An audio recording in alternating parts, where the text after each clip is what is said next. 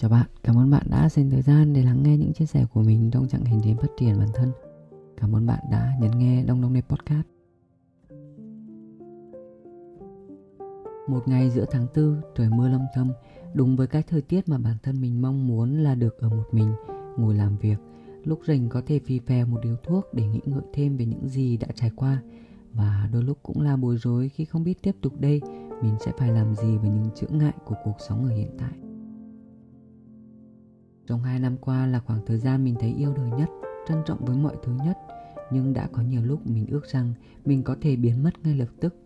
Khi có quá nhiều việc xảy ra ngoài tầm kiểm soát, tất cả những suy nghĩ tiêu cực làm mình cảm thấy nghẹt thở. Mình cũng đã chia sẻ việc này với một vài bạn Gen Z khi nhận được câu trả lời mình đã rất ngạc nhiên khi những người trẻ đôi lúc cũng muốn chạy trốn khỏi thực tại chạy trốn khỏi những công việc hàng ngày nhàm chán chạy trốn khỏi áp lực chạy trốn khỏi những lo toan chạy trốn khỏi những hóa đơn đang chồng chất. Ở thời điểm này, mình muốn chạy trốn vì mình sợ tất cả những mối quan hệ, sợ công việc mình đang theo đuổi, sợ áp lực đồng trang lứa, sợ phải bắt đầu lại từ đầu và đôi lúc mình sợ những lời khuyên. Nhưng mà mình đâu thể chạy trốn mãi được, cũng như không thể mãi sợ được. Có một câu nói rất hay, sợ điều gì, hãy làm điều đó. Cho dù ở thời điểm hiện tại có lẽ còn rất nhiều nỗi sợ bao quanh, nhưng phải chấp nhận với thực tại thôi. Bạn mình, một người luôn giấu nỗi buồn một mình, mà khi để mọi thứ đi qua rồi thì mới ngồi và kể lại.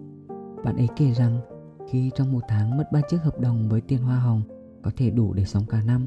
Cảm giác lúc đó như mọi thứ đang chống lại bạn ấy.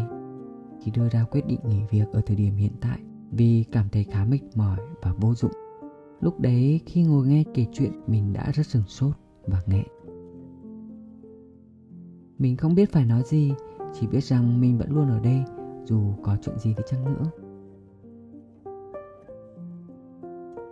Sau đó bạn mình chọn cách đi ăn một mình, rong ruổi cả đêm trong màn đêm của những con đường ở hà nội. Đủ mệt rồi, đủ thỏa mãn rồi thì chạy về nhà tắm rửa và đi ngủ. Không biết là có ngủ được không nhưng rồi, ngày mai lại đến. Đúng giờ lại phải thức dậy và tiếp tục đối mặt với hiện tại.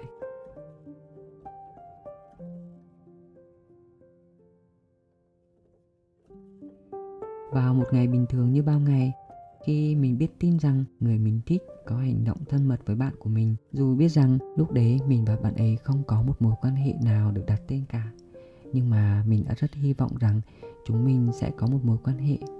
Nhưng mà biết làm sao bây giờ? Khi người đó không còn là của mình nữa. Lúc đó chưa bao giờ nhiều cảm xúc đến với mình như thế, vừa tự trách bản thân, vừa đổ lỗi cho bạn mình, vừa tự hỏi phải làm gì tiếp theo đây khi phải đối diện với họ. Những ngày đó mình nhốt mình trong nhà, không gặp gỡ, không nhắn tin, đôi lúc còn nằm dài trên giường với những mỡ hỗn độn mà trong suy nghĩ của mình tạo ra.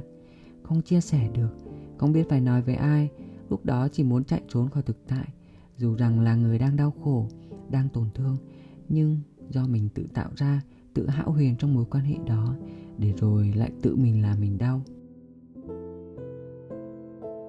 Nhưng lúc đó cũng đổ lỗi, cũng lấy lý do rằng tại sao tại sao bạn mình lại làm như thế, khi biết mình rất là thích họ.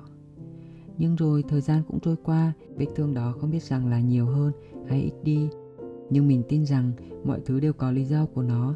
Đối diện với thực tại, để tâm trạng được khác đi, mạnh mẽ hơn, bình tĩnh hơn để đối mặt. Mọi người thường nói rằng chạy trốn là hèn nhát và cách duy nhất là đối diện với nó. Điều đó không sai, nhưng theo mình, cho bản thân chạy trốn trong một khoảng thời gian ngắn cũng không phải là điều quá tệ.